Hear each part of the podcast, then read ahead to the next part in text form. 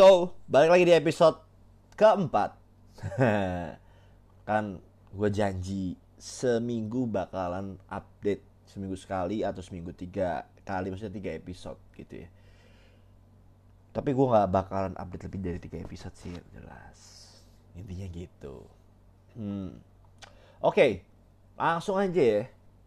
Gue barusan banget nonton salah satu genre movie bukan genre kali ya. Hmm, jenis kali ya bukan genre. Karena genrenya mungkin tidak terlalu beda tapi yang membedakan adalah ciri khas negaranya. The one and only. Thailand.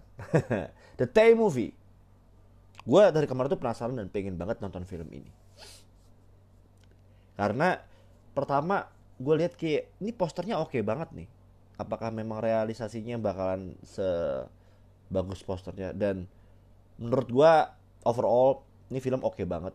Dan jarang-jarang film Thailand dapat rating di IMDb 7 which is good. Yang gua agak amazed-nya lagi adalah bisa dibilang film ini adalah the antithesis of the most successful movie yang kita punya di Indonesia KKN Desa Penari. Sama sekali bukan tentang horor tapi ini benar-benar di antitesis. Karena intinya gini kakek desa penari yang gue tahu. Itu full spoiler dan itu sold out. Gue sekali lagi tidak terlalu memikirkan tentang film yang terlaris terapa teranu terini gitu ya. Gue nggak bakal terlalu peduli itu. Cuman gue pengen nonton dan gitu gue bikin podcastnya. Sesimpel itu. Tonton bikin podcast dah. Nggak peduli nggak peduli gue nggak peduli kayak eh bang request ini. Tapi gue nggak suka nggak bakal gue tonton. Jadi gue pengen bahas apa yang gue suka. Pun kalau ternyata kebetulan dari yang lu request ya thanks God intinya kita satu selera. Itu aja ya. So let's go.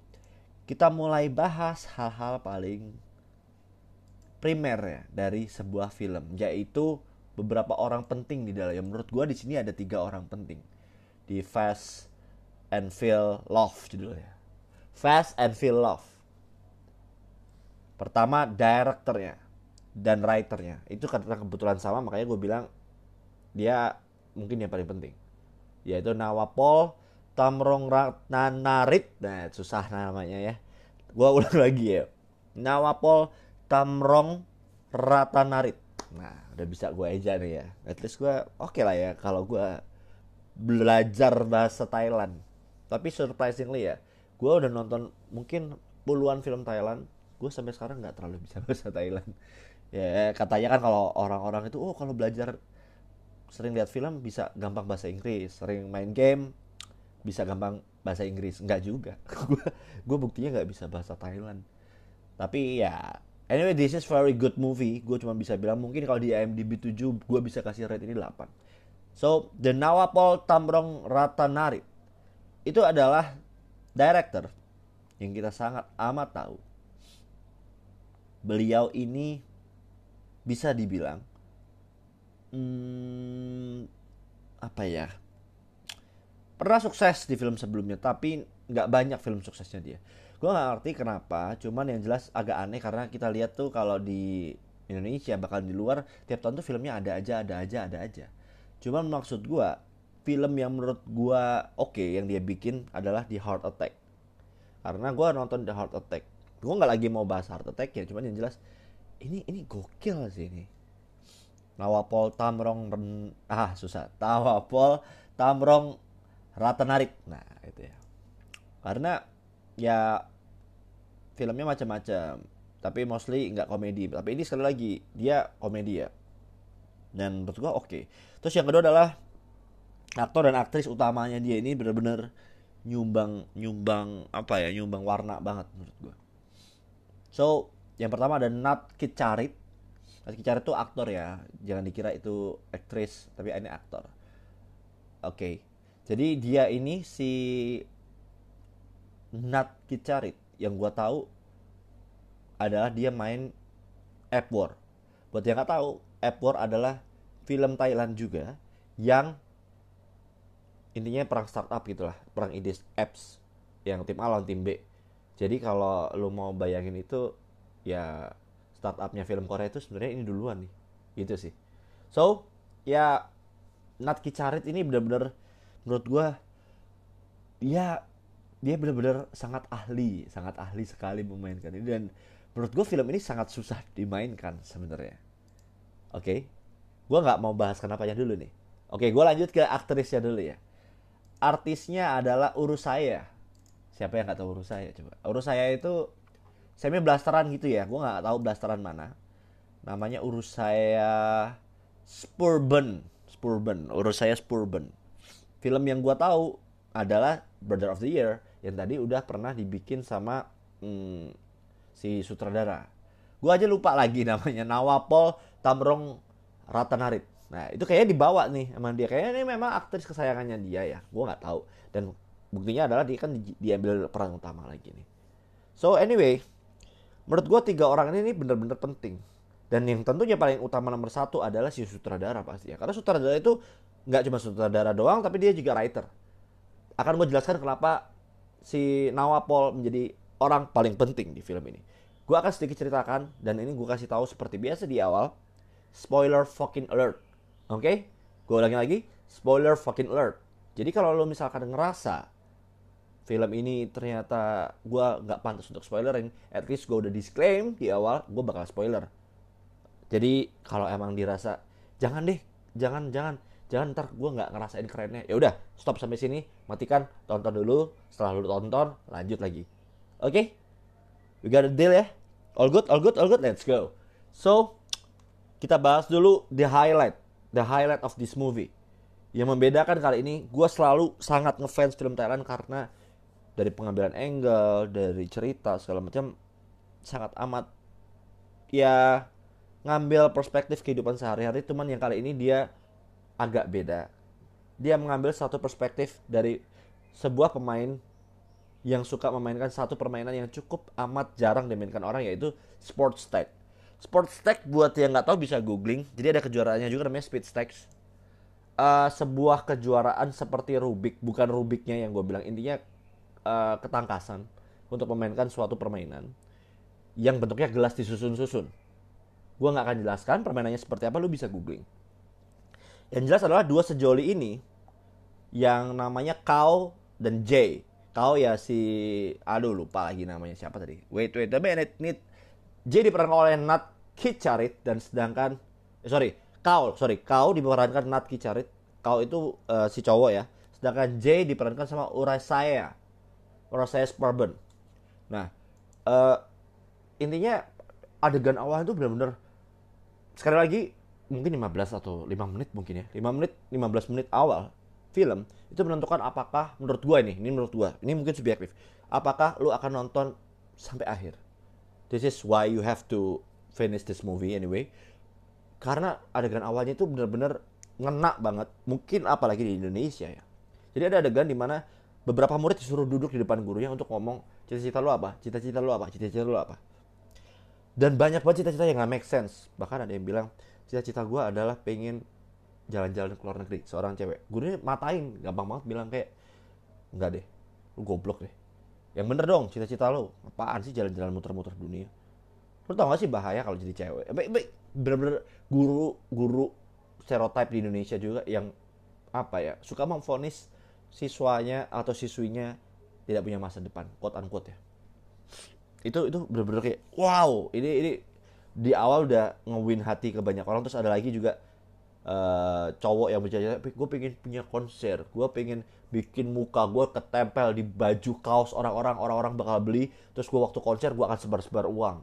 Itu kayak please stop gitu gitulah terus ada lagi yang bilang kalau nggak salah lupa gue hobinya itu aduh lupa lagi lupa lupa.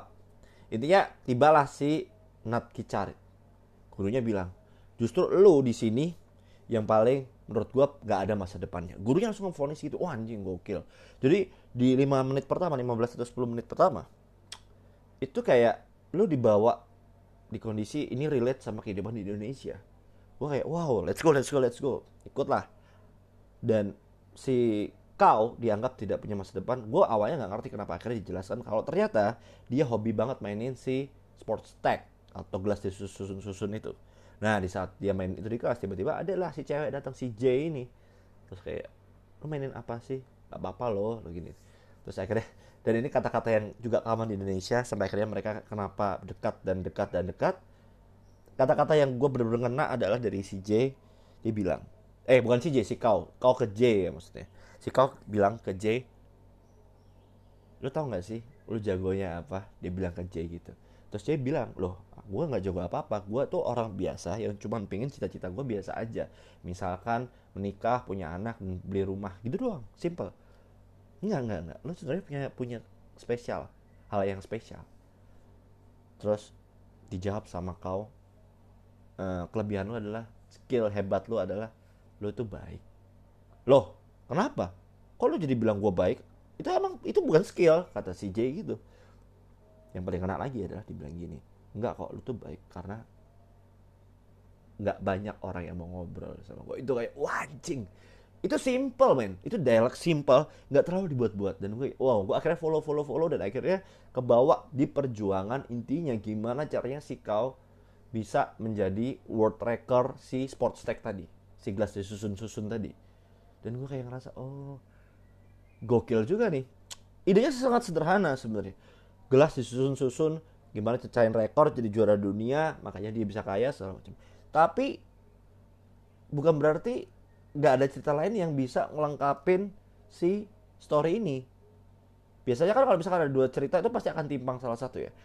Gue masih menikmati loh bagaimana dia berlatih segala macam ada halangan segala macam. Itu kayak dan akhirnya dibawa di konflik dia kan sebenarnya akhirnya living together kan. Karena di sana mungkin nggak apa-apa.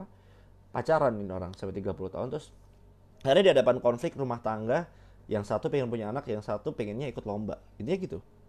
Dan itu kayak crash berantem berantem berantem. Dan akhirnya jadi hambatan untuk si kau supaya ngalahin rekor hmm, juara dunia lah meskipun awalnya rekor juara dunia udah kekalahkan intinya.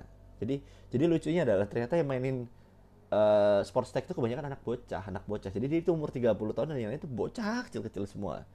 Dan yang paling kerennya nih nih ya dengerin ya. Di mana di sana itu secara nggak langsung tersirat pesan it's okay buat anak gede orang dewasa memainkan permainan yang menurut orang lain itu permainan anak-anak. Itu yang keren meskipun diingetin juga jangan lupa tanggung jawab. Misalkan lu kalau harus berkeluarga ingat keluarga lu. Kalau lu punya pasangan inget pasangan lu. Kan ini sebenarnya juga ngena juga ya di mana kita sama-sama tahu boys will be boys. Itu lu harus pegang dulu. Kenapa? Karena meskipun ibarat gua nih udah 30-an tahun. Yang lain juga ada yang 40-an tahun masih main ngegame aja. Ngegame apa pun bahkan. Bisa jadi game PC, game PS5, game Nintendo Switch. Itu kayak kayak ngena juga tuh gitu-gituannya tuh dan akhirnya konfliknya tuh benar-benar ya dibawa sampai akhirnya kau harus memilih lu harus sama Jay apa lu jadi juara dunia. Kurang lebih kayak gitu. Dan juga sekali lagi faktor utama keberhasilan sebuah film harus ada villain atau enemy.